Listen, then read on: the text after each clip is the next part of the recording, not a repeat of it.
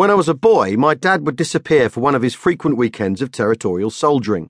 He'd be off on Salisbury Plain somewhere, practicing repelling the Soviet hordes. I thought it sounded incredibly exciting. He'd put on his uniform and put his Bergen in the boot of the maxi, the dog would jump onto the passenger seat, and off he'd go. For this reason, for me, Salisbury Plain has never been somewhere full of mystic, ancient Stonehenge type vibes. It's somewhere I used to look for tank tracks as a lad. For all its glamour, Mum would call it playing soldiers. Seeing as her favourite story about the TA when we were kids was the one where they'd let her fire the Bren gun, that's the one with the curved magazine sticking out of the top of the gun, but you knew that, and not told her it was an automatic.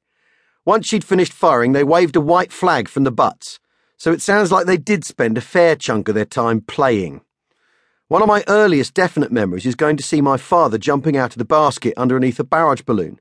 He had to do so many jumps a year to stay qualified and keep his wings, and jumping from the balloon served as practice. We'd watch them get winched up in the basket and then jump out. I've a clear memory of him very urgently telling me not to pick up his reserve chute by its red handle, the one you pull when you need the thing to deploy. There's a great big compressed spring inside a reserve chute. It would have taken my head off and got him into trouble too. But no one jumps out of balloons and planes unless they enjoy it. Playing. In an event wreathed in family mystery and obfuscation, Dad once broke his leg playing leapfrog or rugby with a beret or something. Playing. And paintballing is playing, plain and simple. You play games, they call them games, there's a score, your opposing teams play to win, they hand out certificates at the end best shooter, best heroic dash, etc. You win, as often as not, by shooting more of the other team than they shoot of yours. But of course, the games involve shooting at each other, and at the site I regularly play at, the scenarios are unabashedly based around various war scenarios. There's a game called Band of Brothers, Tastefully, there's an Omaha Beach as well, where they stuff you into a plywood landing craft at the bottom of a slope, and you have to fight your way uphill and place an American flag on one of the three points on the hill. The opposing team are the Germans, etc. We've done a fair deal of grumbling about the flag being the Stars and Stripes.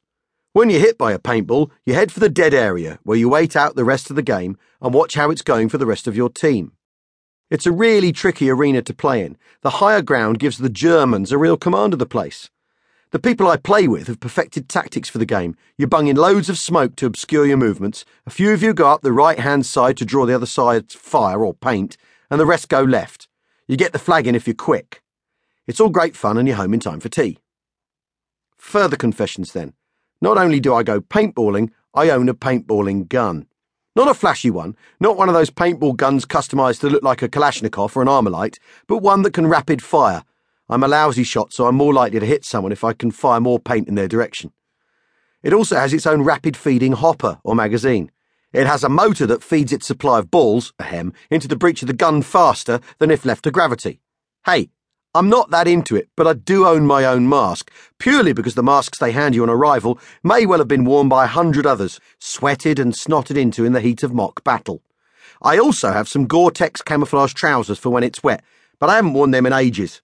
I had the boots anyway. Like I said, I'm not that into it, but I can see how easy it might be to get hooked. I haven't bought any knee pads or anything. I've been possibly a dozen times now, and it takes on a familiar pattern as I tend to go to the same site with the same people. My proper introduction to paintball, though, was in Canada when I was playing the Montreal Comedy Festival. I've only been once, but it was great fun and a bit odd. The few days before the American comics arrived, we British comics were lauded and treated like comedy royalty, after that, we seemed mainly to take on the role of flies in the ointment who weren't that punctual with the length of our sets. But whatever. In Montreal, I got my first taste of paintball. Not of the paint, of course. No, you don't remove the mask under any circumstances. My manager had come along to Montreal, doubtless to protect me from the possibility of a pub landlord remark about the French going awry. Footnote. As it was, I got the devil in me and blew my nose on a hanky of the Canadian flag. Up to that point, it had gone well, being rude about the Americans, which seemed to be something that couldn't fail. I was followed by Bill Maher, who, for all his alternative point of view chops, fumed and fulminated about saving the Brits in two world wars, etc. Still, I started it. We were looking for things to do with our days off. Montreal at the time seemed to consist chiefly of strip bars. I'm sure I'm exaggerating, but there were parts of the town where it seemed like one in three shops was a strip joint, and neither of us were all that interested. He'd braved the